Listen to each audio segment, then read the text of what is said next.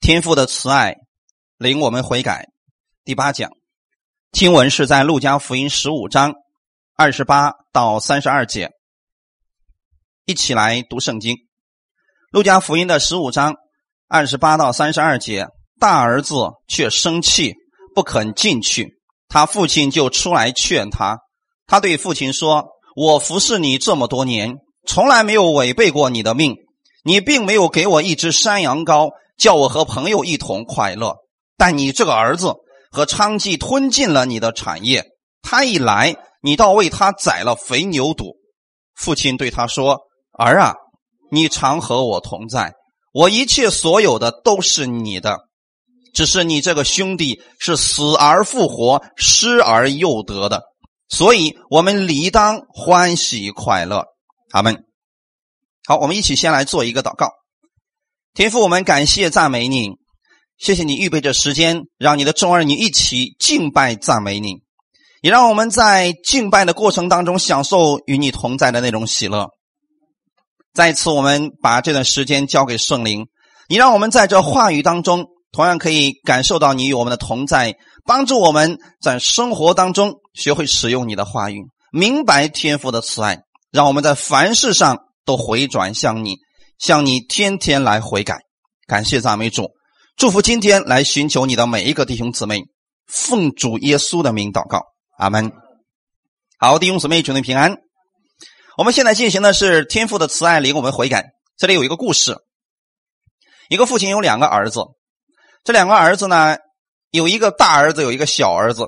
小儿子属于恩典之下的，就是想要什么就直接给他父亲讲。有一天。他对他的父亲说：“父亲，请把我应得的产业分给我，我要离开你。”所以父亲什么话都没有讲，把他的那份产业分给他。小儿子就出去了。出去之后，小儿子脱离他的父亲之后呢，在外边挥霍钱财，任意放荡。终有一天，钱花光了，朋友也离开他了。不得已的情况之下，他去给别人放猪来维持他的生命。有一天。他实在忍受不了了，因为他想吃的那个东西连猪都不如，猪吃的豆荚他都想吃，他都没有。此刻他突然想起来，我父亲的家里面什么都有，故宫比这里要好的多了，所以他想回去。他父亲接纳了他，不但没有让他当故宫，反而让他重新得回了儿子的位置，让他坐在了筵席当中。就在这个过程当中，他。大哥从地里回来了，很勤恳的一个人，表面上看起来可能文质彬彬，也没有口里边也没有脏话，对他父亲也很尊敬。他从地里干活回来的时候，正好听到家里边有坐月跳舞的声音，他就问一个仆人说：“家里发生了什么事情？是不是有什么尊贵的客人到了？”他说：“不，你的兄弟回来了啊！你父亲见他无病无灾的回来。”就为他宰了肥牛犊，因为这样的一个事情，大儿子就非常的生气，他不愿意进去，以至于父亲出来劝这个大儿子的时候，他仍然不肯进去。在此，我们要知道，两个儿子都是失丧的儿子。耶稣在讲这个故事的目的是什么呢？不是让我们向大儿子学习，也不是让我们向小儿子学习。让我们学习什么？让你认识到这位父亲的慈爱。阿门。两个儿子全部都是失丧的人，只不过小儿子从嘴巴上说出来了，大儿子是在心里边而已，仅仅是这点区别。所以，我们世人其实对神的认识无非这两个：第一个，嘴巴上骂神不吃东西，老天爷你不看过我。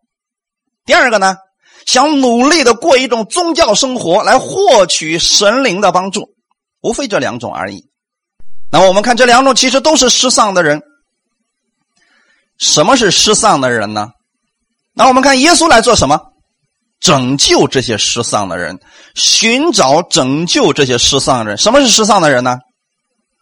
迷失的人，他不认识我们的神。他也迷失了自己的生活，自己的生命。他不知道自己活在这个世界上的目的到底是什么。所以，天父的儿子亲自来到这个世界上，为的就是要把这些失丧的人寻找，并且拯救他们。阿门，弟兄姊妹们，你们知道你们在这个世上的活着的目的是什么？有人说我就是为了钱活在这个世界上。那如果没有钱的时候，你该怎么办？有人说我就是为了将来能够出人头地活在这个事。如果你出不了人呢？怎么办？包括现在你正在上大学的各位大学生们，如果你不知道你人生的目的，你学习的目的是为了什么？我要考第一名，为了什么呢？为了证明一下你自己吗？你在学校里面可以考第一名，证明你自己。出了学校之后呢？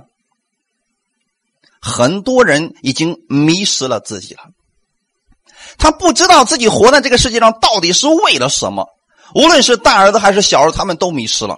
那么，耶稣来是要告诉我们：你们活在这个世界上，是为了要领受天父的爱而活着的。这是你们被造的原因。神造你们不是让你们变成像蚂蚁那样每天去忙碌的那样一种生活。你知道今天有多少人其实变成了机器呢？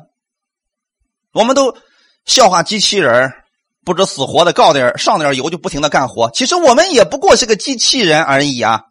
你有没有发现，很多人上班是跟机器人是一样的，准点上班，准点下班，晚上甚至连睡觉之前干什么都是非常固定化了。然后熬了几十年之后死去了。难道我们要过这样的生活吗？如果你不知道你来到这个世界上的目的是什么，你就是一个迷失的人。耶稣来正是要寻找。并且拯救这些失丧的人。这两个儿子，他们都是迷失的人。小儿子的失丧还明显，所以我们看到有一些人，他失丧的原因很明显，因为我们看到有些人得抑郁症了，有些人发狂了，甚至有些人崩溃了，有些人得病了。我们说这些人是失丧的人，但是你知不知道，其实有很多人他身体很健康，心理很扭曲呢？这是不是也是失丧的人呢？也是啊。今天我们有一个新的名词叫心理疾病，在发达国家有一种医生叫心理医生，专门给什么人看病的？心里有病的人。大儿子是不是心里有病啊？太有病了，那不是一般的扭曲啊！遇到好吃的不去吃，反而跟着埋怨生气，你说这不是有病吗？我们今天来看看，因着小儿子的这个任性。放纵和他愚蠢的行为，他用尽了他所有的金钱和资源，他不再有朋友了。在这个时候，他发现自己穷途末路了，所以他要回去。很多人今天跟小儿子一样，我们今天来讲讲两种失丧的人。先讲小儿子，小儿子这种人，可能是我们多数人信耶稣的一个真正的原因。我不知道今天在座的各位，你们为什么信耶稣？其实我真是走投无路了，我才信耶稣的。我也相信中间有很多人是这个样子的吧。有些人是病病病病如膏肓了，医生下了死亡通知书了。突然有个人告诉他：“要不你去信耶稣吧？”那个人抱着最后一根稻草来信耶稣，结果得救了，啊，病也好了。是不是有很多这样的人？有的人是走投无路，他不知道活着的意义是什么，就说觉得人生毫无意义了。突然有一天，他来到教会里边信耶稣了。但这样的人其实是小儿子一样的人。我们很多人是带着我们的问题，带着我们的麻烦来寻找耶稣，耶稣给他们解决了。可惜的是，很多人解决问题之后啊，他又回去了，又回到世界当中去了。所以，很多人其实信耶稣是为了得到好处，平安之时没时间，忙一大堆的借口，来不到神面前，直到有一天问题出现了。这个时候，他回到神的面前来了。这是典型的小儿子类型的人的信仰状态。那么大儿子呢？其实大儿子的失丧反而更可怕。这是一种比较隐晦的，但是同样具有毁灭性的迷失状态。他们在这个世界上所带来的冲突，并不比小儿子要少。大家想一想，耶稣在传道的时候。是那些有病的人、贫穷的人、呃无家可归的人逼迫耶稣吗？什么人在逼迫着耶稣？恰恰找耶稣把柄攻击他的，是大儿子一样的犹太人，对吗？今天的我们也是一样的。当我们在传讲耶稣基督的恩典的时候，不是那些痛苦的、有问题的人攻击我们，恰恰是那些自以为守住律法的人对我们进行攻击和毁谤，没错吧？这跟耶稣当时遇到的情况是一模一样的。所以我们看到大儿子。他这个状态其实他是隐形的一种杀手，他的破坏力其实比小儿子更大一些。大儿子看到自己的兄弟正在享福的时候，他很生气。各位知道为什么今天律法下来要逼迫你们吗？因为你们在享福，所以他会很生气。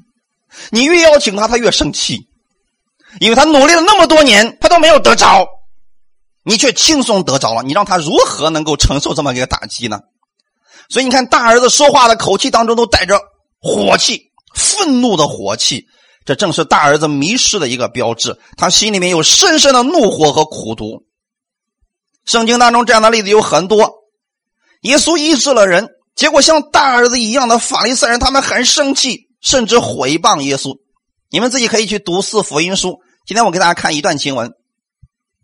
约翰福音第七章二十一到二十四节，耶稣说：“我做了一件事，你们都以为稀奇。摩西传割礼给你们，其实不是摩西从摩西起的，乃是从祖先起的。因此，你们也在安息日给人行割礼。人若在安息日受割礼，免得违背摩西的律法。我在安息日叫一个人全然好了，你们就向我生气吗？”不可按外貌断定是非，总要按公平断定是非。阿门。这里为什么这些人生气？法利赛人为什么生气？因为耶稣在安息日里边叫一个人病好了，所以他们就很生气。请问世界上有这个比这个更荒唐的生气的理由吗？我们觉得说啊，今天呃，别人无辜的说我，我会很生气啊；别人毁坏了你的东西，你会很生气。可是呢，耶稣医治了一个人，这些人很生气，你不觉得这个很荒唐吗？可是这就是大儿子，他心里是不是很扭曲？在他的教会当中，那些有很多得病的，他医治不了，结果耶稣来医治好了，他很生气啊。所以大儿子类型的人认为。只要自己尽心去服侍，就应该会有回报。如果他们尽力照着上帝的标准去生活了，上帝就应该给他们开通达的道路。这是大儿子的想法啊。如果他们想要的没有得着，恶劣的环境又临到他们身上，那个时候他们就悲惨的在两个极端之间来回摇摆。其中一个就是我恨上帝。而另外一个是什么呢？我恨我自己。你知道为什么恨上帝吗？我为你做了这么多，你给我什么了？今天是不是有很多人也是这么想的？我星期天去聚会，我们每个祷会都去，我也给教会奉献钱，教会有什么事情我都去，我第一个冲上去的。为什么让我得病？很多人是这样想不开神的，所以他觉得神不公平。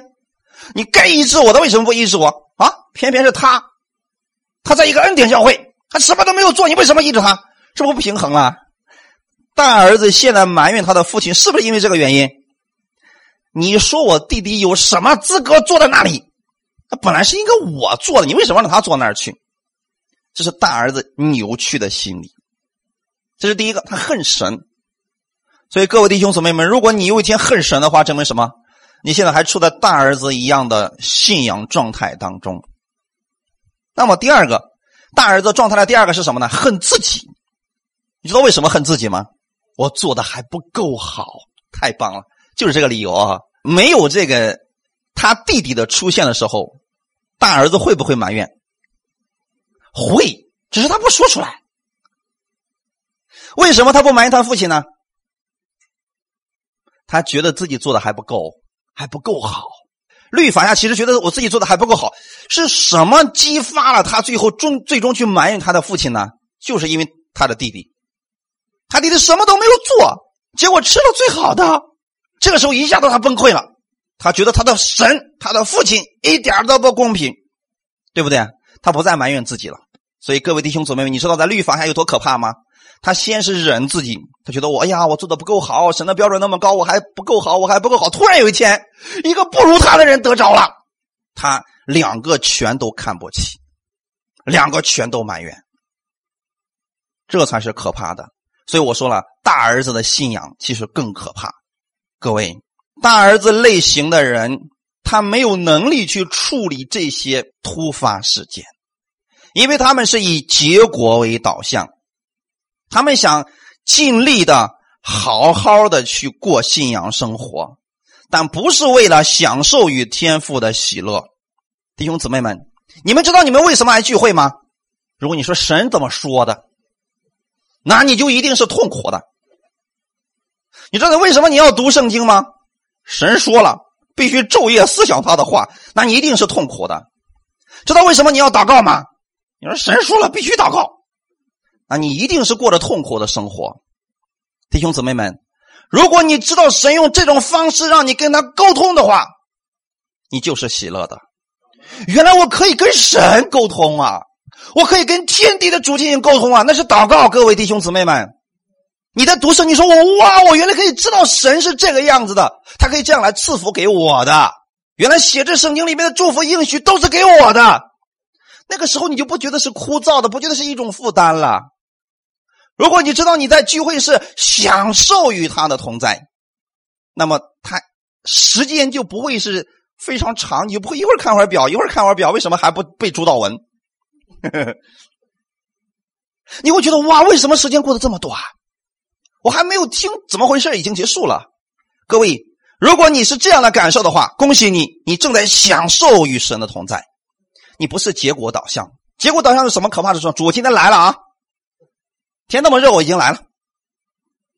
我今天读圣经了，二十二十章我已经读完了。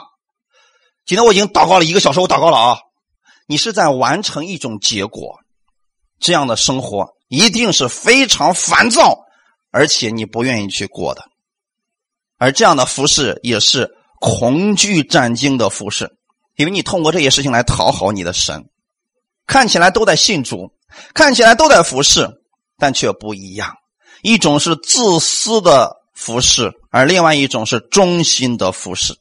究竟他们的区别在哪里呢？自私的服饰是以结果为中心。你知道有多少人，他服侍主是为了自己的情况变得更好一些吗？让我家里更有钱点所以呢，我愿意去教会里面服侍。你让我干啥都行。他把教会做成一种投资了。有的时候，只要我在家里面搞一个接待家庭，我家里一定是兴盛的。其实这都是以结果为导向，换句话来讲，是自私的服饰。一旦没有结果呢，他就灰心丧气了，甚至说开始埋怨了。第二种忠心的服饰是以耶稣为中心，能明白了没有，弟兄姊妹？两种服饰，一种是自私的，是以结果为中心，他要的是一种结果，不管他干什么，他要的是一种结果。我给那个教会里奉献一百块钱，我要一万呢。这是我的结果，必须给我出这个结果，不行。我今天祷告了，必须给我医治，因为我祷告你，所以你必须医治。这是一种结果式的。第二种以耶稣为中心的服饰，它是一种享受，是一种喜乐。好门。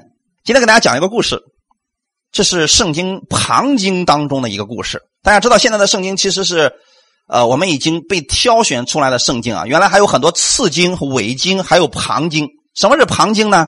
这个不能够作为真理，但是故事是存在的，很有意思的一个事情啊！看看你的服饰，你的信仰到底是以结果为中心，还是以耶稣为中心？透过这个故事给大家做个测试啊！有一天，耶稣对门徒说：“你们要为我各带一块石头。”他没有提到任何的理由，所以门徒就到处去找石头。彼得很实际，找了一颗最小的石头，啊，毕竟耶稣并没有说有重量大小，没有说是吧？哎，什么都没有说，所以彼得呢就找了一个最小的。然后耶稣说：“你们跟我走。”于是呢，每一个人就带着自己的石头跟着耶稣走了。到了中午的时候，耶稣叫门徒都坐下来，然后他一挥手，一祷告，所有的石头都变成了面包。然后他说了：“现在这就是你们的午餐。”彼得在瞬间就吃完了自己的面包。午餐之后，耶稣要大家站起来，然后他又说：“我要你们为我各带一块石头。”这次彼得说：“啊，我懂了。”所以彼得挑了一块最大的石头扛在肩上，走起路来相当的痛苦，举步艰难。但是彼得心里面非常高兴。他为什么高兴？心里想：我已经等不及要吃晚餐了，中午都都没吃饱。耶稣说：“你们跟我走。”于是呢，门徒们跟着耶稣又走上了旅程。这次彼得只能在最后面勉强跟上。越到了晚餐的时候，耶稣领他们到了一个河边，说：“把石头扔到河里边去。”所有的人都照做了。于是大家又上路了。此时，彼得看着其他的门徒，他自己惊呆了，有点埋怨的意思。耶稣叹息着对彼得说：“你们不记得我说的话了吗？你们是为谁带的石头呢？”耶稣怎么说的？你们为我个人带一块石头。彼得第一次是不是为主？是，绝对是。他不是为了自己，他为主，所以拿了一块很小的，对不对？那第二次为什么拿了个大的？为自己吗？是不是为自己？他不是为耶稣，是为自己啊，弟兄姊妹们。所以他扛了那么痛苦。耶稣说的很清楚，你们为我要带一块石头，并没有说大小。彼得扛那么大一块，心里是怎么想的？他是为自己吗？对不对？你知道有多少做我们的服饰是这个样子的吗？其实是为了这块面包，主啊，把我手里这个变了吗？这是耶稣怎么说的？为我。我们今天所有人的服饰，如果是为了耶稣的话，你心里一定是喜乐的。大儿子类型的人就像彼得一样，他们去行善、去服侍，最后都期待有所回报。如果没有的话，他们就会感到困惑，最后就会愤怒。如果以律法为中心的心，你去想着在神面前赚得祝福，那么最后你一定会被愤怒所吞噬，因为你总不能靠着律法取悦神，你总达不到他的标准。在比喻当中，我们看到大儿子，他对自己有着强烈的优越感，他常常拿出自己的行为记录。你知道他是怎么奚落他的兄弟的吗？但你这个儿子。他跟娼妓吞灭了你的一切财物，是不是这个意思？他把他弟弟的那个败坏的行为都给说出来，然后怎么标榜自己的？我服侍你这么多年，我从来就没有违背过你的命令，是不是这个意思？一方面打压他的弟弟，一方面标榜自己，这不正是律法下之人喜欢做的事儿吗？可是，在恩典之下，我们为什么不打击别人？我们所有的一切不过都是从神领受，你有什么资格去打击你的弟兄呢？是不是弟兄姊妹？嗯，感谢赞美主啊！我们来看一下，他从他轻蔑的言语当中，他不再把他的弟弟当弟弟来看了。他说：“但你这个儿子，其实其实是恨着他这个弟弟的啊。”在律法之下，大儿子类型的人总觉得自己比别人强，但是在恩典之下，我们要怎么看？你总要看个人。比自己强，阿门。看前面这段经文，《腓立比书》第二章第三节，一起来读一下：凡事不可结党，不可贪图虚浮的荣耀，总要存心谦卑，个人看别人比自己强。阿门。弟兄姊妹们，家庭生活、工作里面的问题，还有人际关系，都是这个原则。如果在家庭当中，为什么有一方？去骂另外一方，不如自己嘛？看不起那一位嘛？所以才会言语相加，啊，说他呃一无是处，是因为觉得自己比他强。那么换过来来讲，如果在家庭当中我们懂得了恩典的原则，我们看别人比自己强，是看他的优点还是缺点？对了，各位弟兄姊妹们，如果你们中间啊夫妻一起来的。想改善你们的夫妻关系，最好的方法就是，你要看你丈夫比你强，你要看你妻子比你强，他总有一方面比你强的吧？你说我力气比他大，人家做饭比你强，你说我这个身体可棒了，人家会生孩子，人家总有比你强你做不到的事情。同样的啊，妻子也要看丈夫要比自己强，这是不是有很多优点？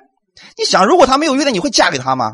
现在又不是奴隶世界，又不是那个呃那个那个上古时代，什么指腹为婚，没有这件事情你们是不是当初结婚的时候都是心甘乐意的？你结婚的时候看的是不是他的优点？那为什么现在不看了呢？结婚的时候其实真的是恩典的原则，你们发现了没有？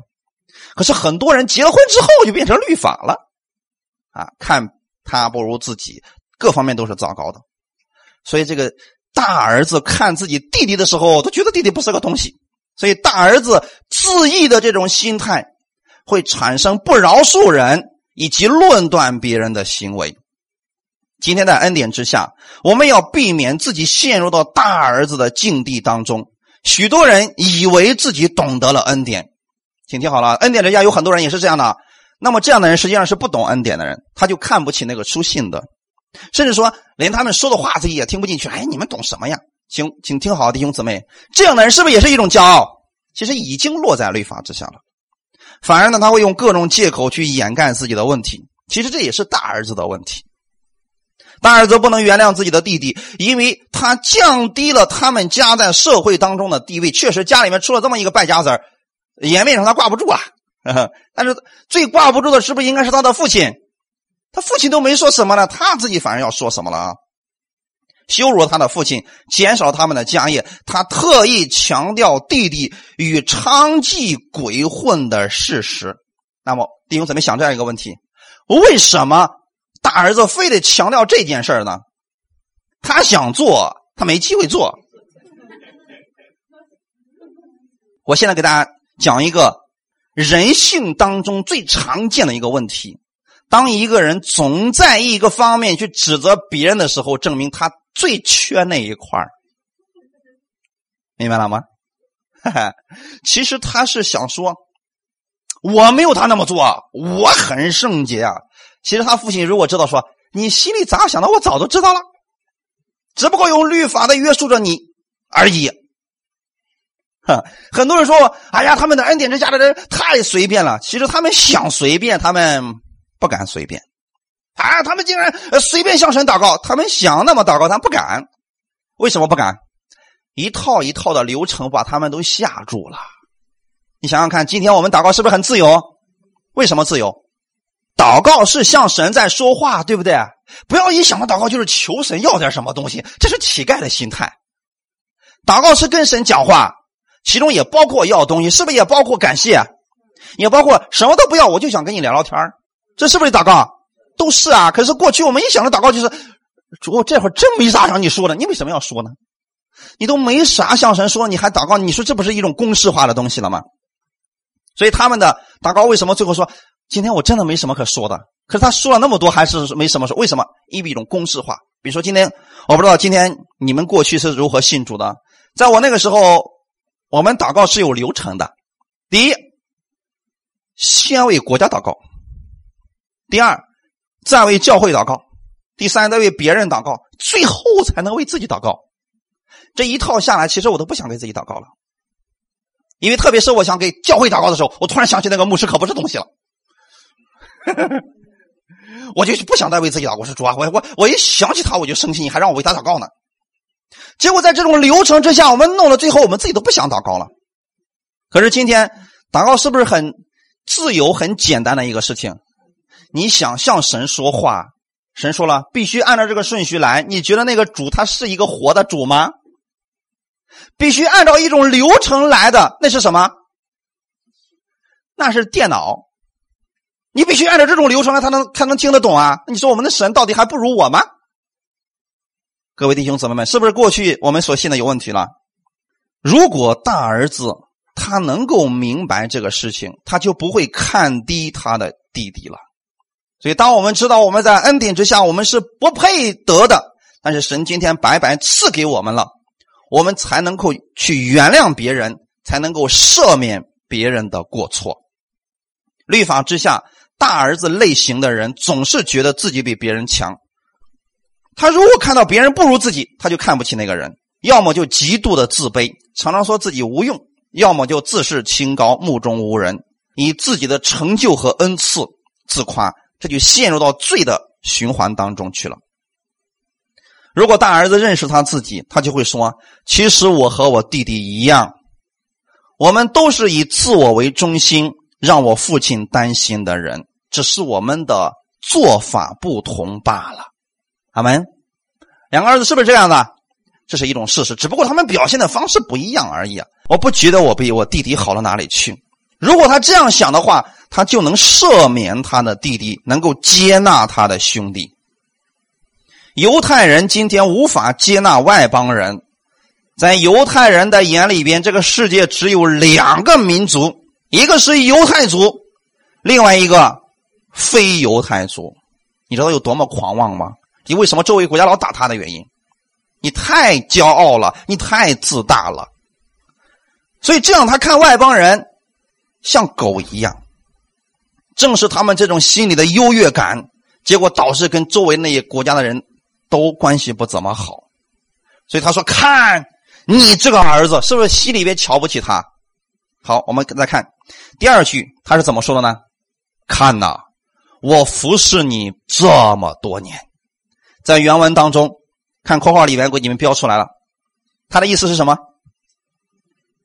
我成为你的奴隶这么多年，大儿子因为惧怕而服侍，不是真正乐意的服侍。他把他对父亲的一种服侍看的是一种奴役，看的是一种奴隶，只不过是一种不得已的顺从而已。所以他没有喜乐，没有感受到爱，也没有享受安息。弟兄姊妹们，我不知道过去你们中间在教会里面服侍的人，你们有没有这样的人呢？有很多人不想去聚会，但又不得不去；不想信了，但又不敢不信，因为牧师说的很清楚，哈哈，你是逃不了神的手心的。这种情况下，你说我们去服侍是不是也是这样的？无论刮风下雨，我们看他们可积极了，可是跟他们一聊天心里面的苦毒可多了，为什么会这样？像奴隶一样的服侍，大儿子一样的服侍。奴隶这个词指出了逼迫，他是不得已的，是不愿意的。阿门，表示他做事不是甘心乐意，不是被吸引，而是被辖制了。如果在律法下，我们的服饰是这个样子，你知道有多累吗？今天到聚会点了，比个怪！哇，你们要听到这样的话，愿不愿意？你说我不愿意，你不愿意就行了。我告诉你，你要敢不来，下周你家里一定会出事儿。哇，那时候怎么办？咬着牙也得去啊！无论刮风下雨、下雪、下刀子也得去，那总比死在家里强啊！所以很多人是这样来服侍主的，不是甘心，是不得不做。因为牧师经常用经文来吓唬他们。比如说，你说各位是不是应该去传福音？可是你们知道有多少人他是这样领受传福音的吗？如果你们不传福音，你们就有祸了。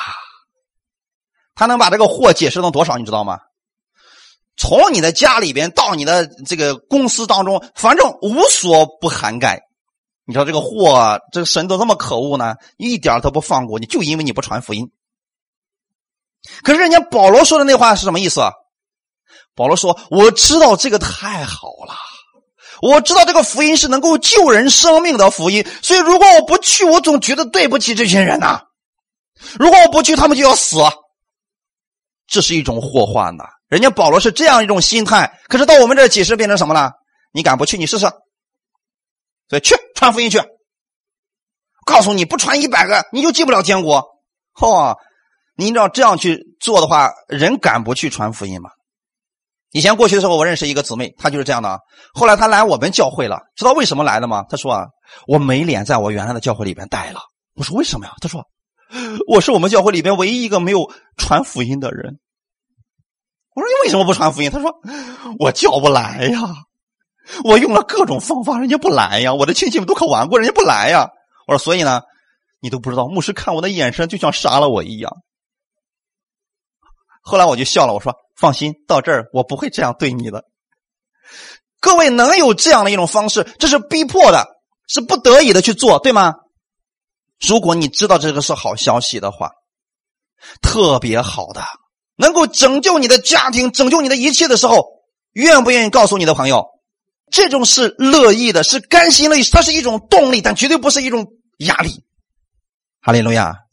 所以对我来讲，讲道绝对不是压力，是一种享受。阿门。各位弟兄姊妹们，如果你们明白了天父的爱，你们去传福音的时候，绝对不是压力，绝对不是因为神说了，所以我才去做，而恰恰是因为动力，是因为你被爱激励了，所以你愿意迫不及待的告诉给你身边的人。哈利路亚！我们在恩典之下是这样来服侍的，我们是明白了基督有多么的爱我们，所以我们愿意为主来献上。我们在工作当中、家庭当中、在教会当中去服侍，因为是一种享受。我享受我自己的服侍，哈利路亚！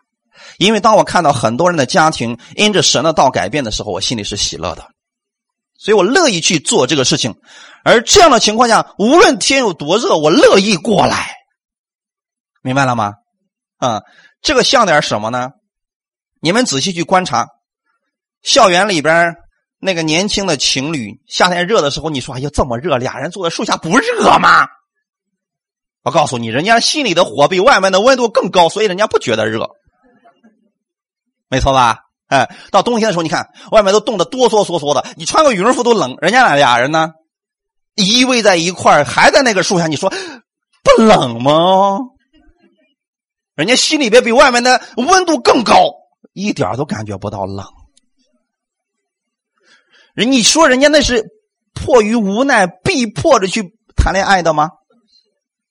是他父母说了，你俩必须今天在那个树下给我待一个小时，是这样的吗？为什么过去的？是不是心甘乐意的？所以你觉得你说，哎呀，你你要是过去，你说，哎，你俩在这待这么长时间，你俩不热吗？人家会怎么说你？你有病，你不懂人家的心而已啊！如果我们明白了天父的心意，就算别人说你有病，你也乐意去传福音给他听，因为你知道这能救他的生命。哈利路亚，感谢赞美主。所以说，当一个不懂得爱的人去说这个年轻人的时候，您就说啊，其实你不懂什么是爱。如果你知道什么是爱的话，你就不会这样去说我们了。阿门。感谢赞美主，我期待大家能够明白天父的爱。那个时候，你不在意别人怎么去说你了，你单单关注的是神他怎么样来看你。因为你去服侍，你在家庭当中、工作当中，你为主献上的时候，你是一种享受啊！各位弟兄姊妹们，是一种享受，绝对不是一种辖制。所以你才会积极的去服侍。如果你做了一点事就觉得亏的慌，实际上你还不认识神的恩典。你觉得你做事很亏，是因为你不认识神的恩典，你不愿意让神给你祝福的机会。有人说我压根就没有服侍的心，神说了，你能不能给我点机会，让我来祝福你呀？明白了吗？各位弟兄姊妹们，你说我乐意为主献上，我不是为了主祝福我，神说我不得不祝福你。恰恰如果我想让神祝福我，所以我才去做，神说你得不着。你不觉得庆正好是反过来的吗？如果你甘心乐意去做了，你说我不想得那个赏赐，说不能不给。如果你说我就是为了那个要得了，神说你做的还不够，知道一个律放下一个恩典下吗？感谢赞美主。所以我们要知道我们在主的爱里边，所以我们在乐意去传递主的爱。我们不是透过服侍得神的喜悦，因为我们知道我们已经被神喜悦了，所以我们乐意去服侍。阿门。大儿子类型的人是以自我为中心，他便被律法捆着，所以不敢胡作非为。这也是各种宗教之下人的真实的形态。大儿子类型的人承载着巨大的压力，却仍然要表现的很乐意。你知道有多少人是面皮儿笑，心里不笑吗？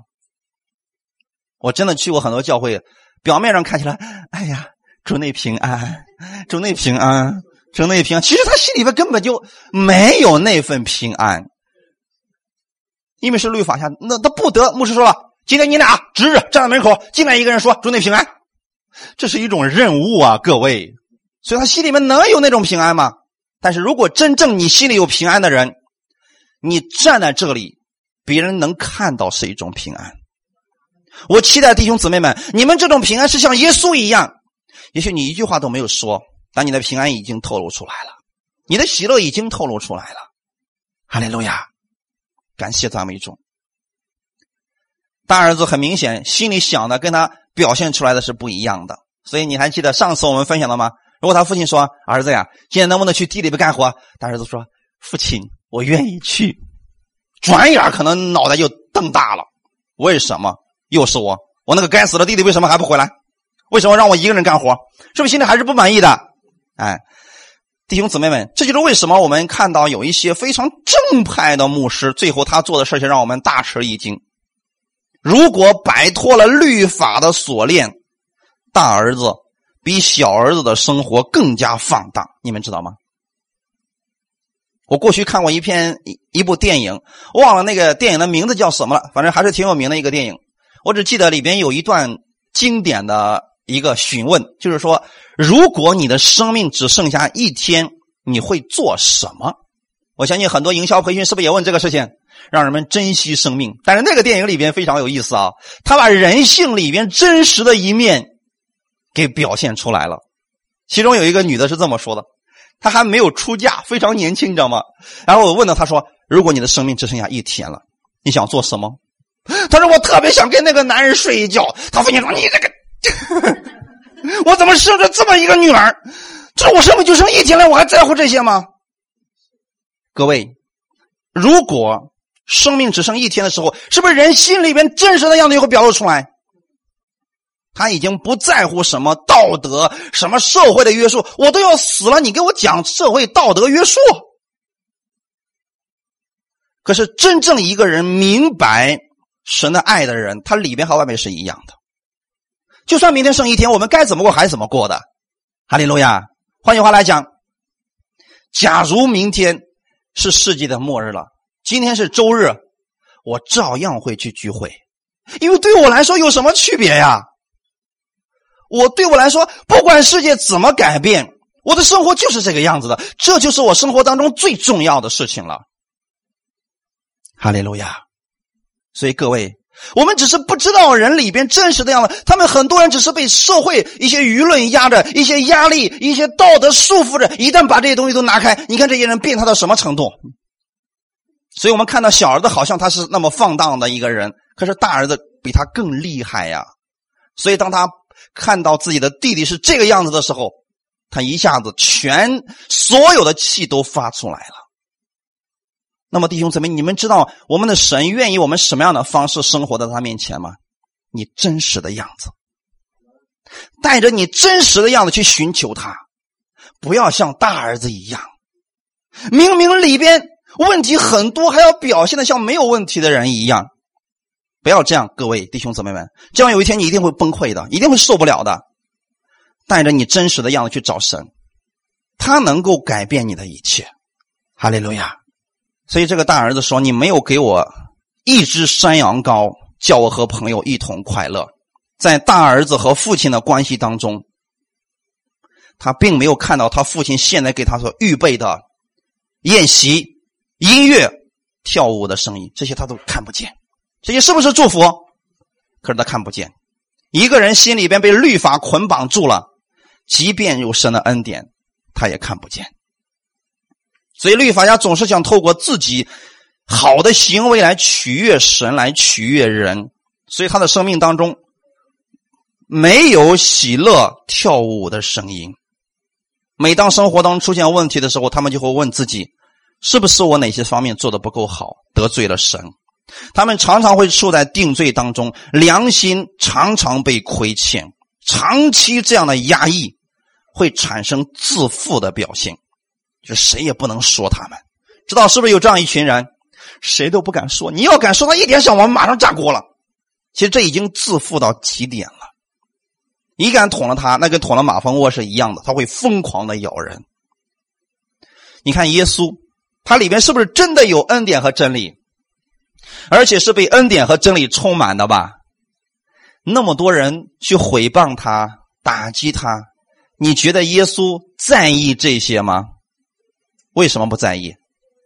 因为恩典充满了，他明白天父的恩典，他明白在他父亲的眼里边他是什么样子的，所以无论别人怎么定义他，那都是不管用的。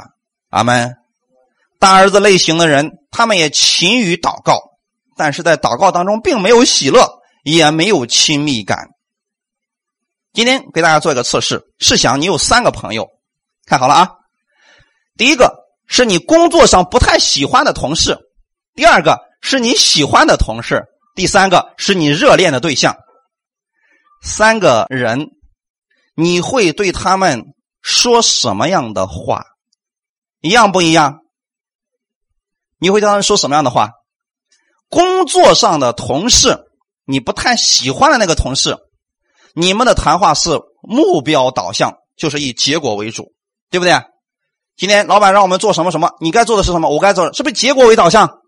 除此之外呢，什么都不说，也不讲了，因为你不喜欢他呀。那么第二个，你喜欢的同事，你可能会深入一点，你会聊聊说：“哎呀，最近家里边怎么样啊？啊，最近是不是呃有什么需要我帮忙的吗？是不是你喜欢他吗？所以你乐意去跟他拉一些家常。那么第三个。如果是热恋的人呢，你会跟他说什么？你可能就说了工作的事先放一边我想告诉你我有多爱你。我们今天下班之后，我们去做点别的，去看看电影可以吗？吃个宵夜可以吗？是不是这件事情了？你管他上班不上班，你就说我特别想告诉你这个事情。为什么是这样的？因为是你热恋的对象。你会发现三个不同的人，你们说的话是不一样的。那么各位弟兄姊妹们。这是三种类型的祷告，三种类型的祷告。第一个，你不太喜欢神，但是没办法，他是你的神，所以你向他祷告是什么样子的？公式化的。说完了之后，绝不愿意再多说一句，卡扣死了。第二个，你觉得说，嗯，这个神啊，还是对我比较好的，你是不是对他会说一些你的事儿？你说主，我今天心里不太舒服。好，这是第二种的祷告。第三种呢？你把神看作是你热恋的对象，我不知道刚才你们在想这个的时候，你们想起你们同事还是想起什么了？我再告诉你，这是我们跟神之间的关系。我们跟神之间是不是热恋的对象？在耶稣的眼里面，你们是什么？佳偶，我的佳偶，你何等美丽，对吗？哇，没错，旧约的雅各书，你们自己读一下就明白了啊！我的佳偶，冬天雨水一止住，春天百花开放，跟我一块儿出去踏青吧。你说这么热，出去干啥呀？很明显你不喜欢，所以你们的祷告就没有几句话的，了解了吗？如果你跟神有说不完的话，你就知道你跟神的关系是什么样子了。大儿子很明显跟他父亲是能不多说一句，绝对不多说一句的。是不是这样的，各位弟兄姊妹们？呃，我希望你们听完我这篇讲的，千万别再问我任教师怎么祷告呀？那证明了什么？嗯，第一个，不管怎么样，各位弟兄姊妹们，如果你说我就是第一个，不要紧，先往第二个发展，再往第三个发展，可以吗？啊，我不会打击你们，不要紧，只是测试一下你们的信仰到底到了哪一步而已。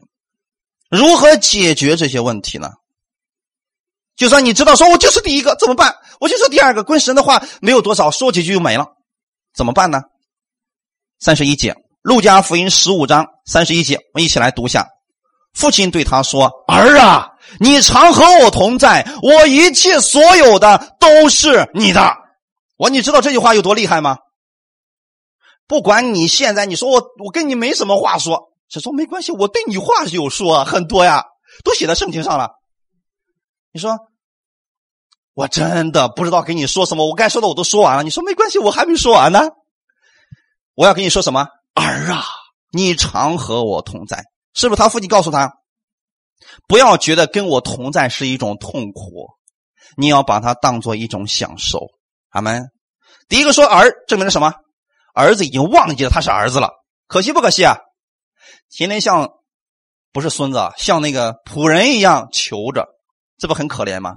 如果你在街上看到一一个孩子吧唧往一个中年妇女面前一跪，说：“妈，给口饭吃吧。”证明了什么？可能是后妈，是不是？哪有孩子这样去求他父亲的？可是你知道我们在天父面前多少人是这么去祈求，像乞丐一样祈求的吗？所以这个时候呢，大儿子很明显他把自己当成仆人了。他的父亲对他说：“儿啊，先要正确的知道你是什么身份，是不是儿子？所以你是儿子，哈利路亚。”你要告诉你自己，今天你信了耶稣，你不再是奴仆，你是儿子，你已经脱离了律法的咒诅，圣灵住在你的心里边，他会引导你，让你明白你的父亲是多么的爱你，然后你会带着这份喜乐去做工的。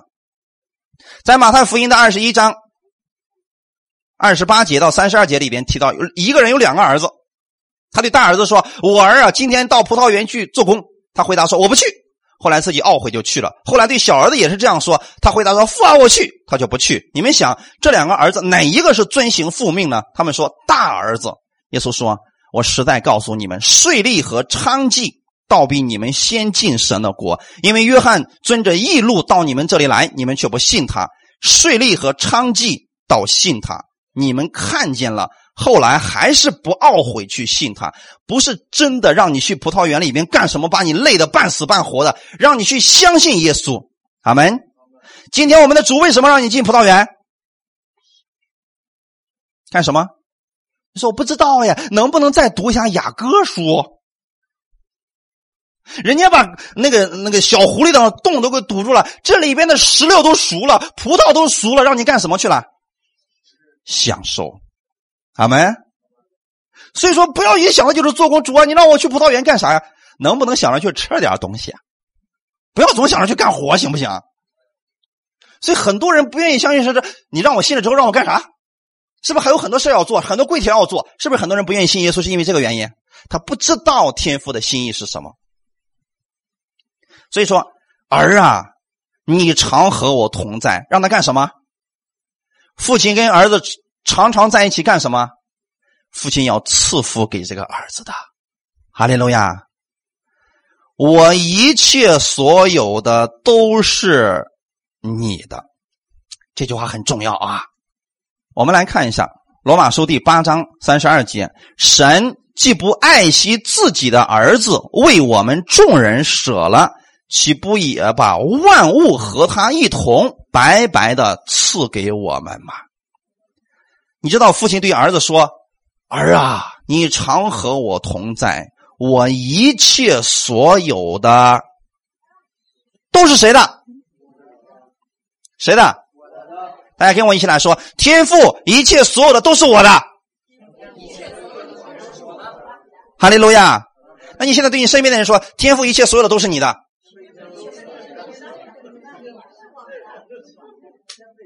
很多人。”连这个都没明白，他会说了：“那是神的，那跟你有什么关系了？是神的，是不错，可是是不是给你了？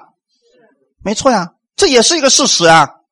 耶稣都给你了，难道万物不一同白白赐给你吗？大儿子知道这个事情吗？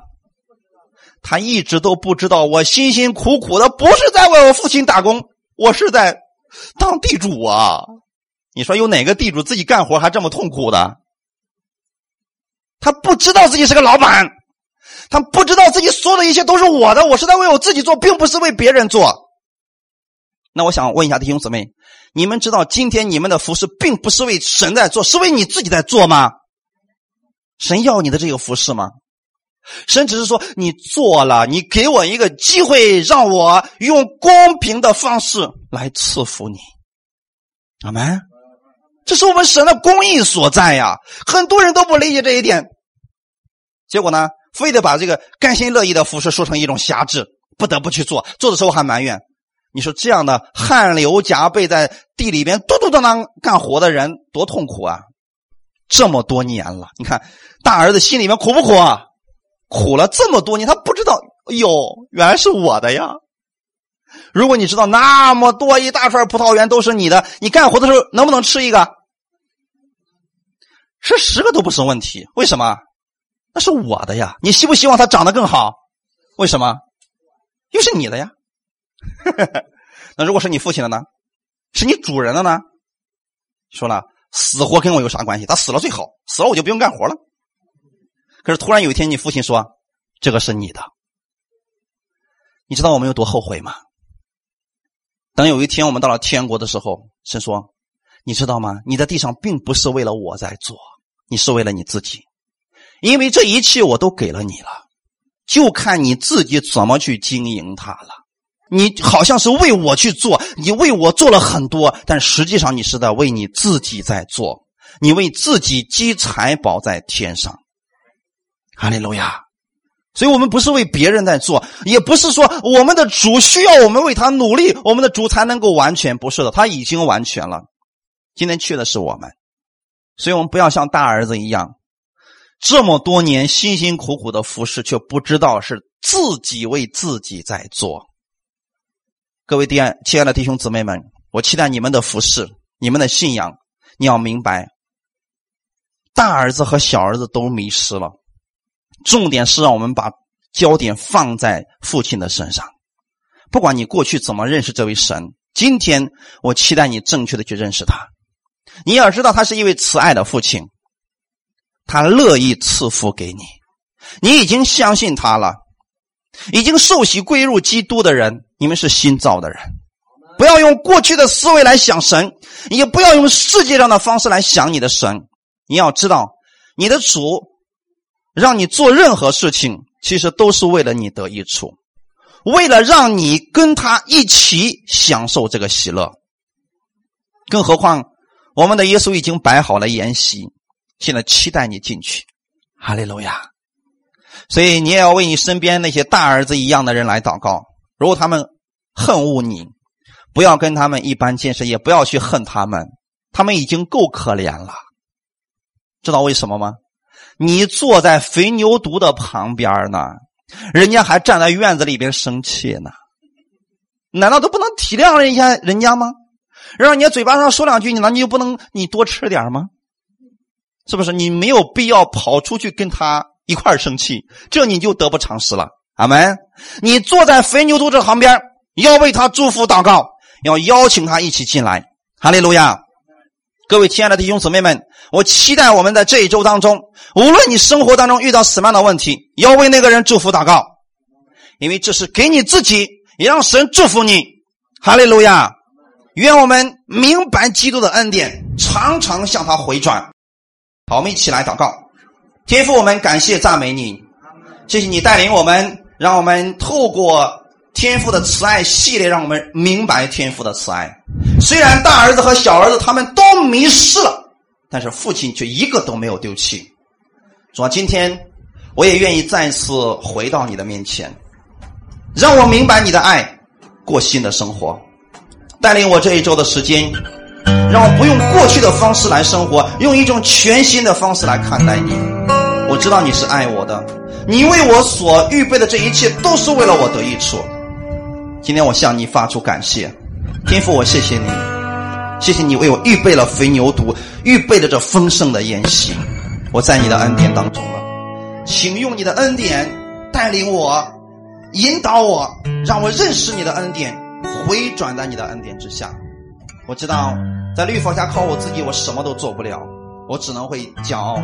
当我认识你的恩典，认识我的一切是你赐福给我的时候，我在你的面前只能举起手说：“主啊。”我乐意领受你所赐给我的一切，我乐意从你那儿领受，然后给出去，因为主你愿意让我得着这祝福的机会。感谢赞美你，一切荣耀都归给你。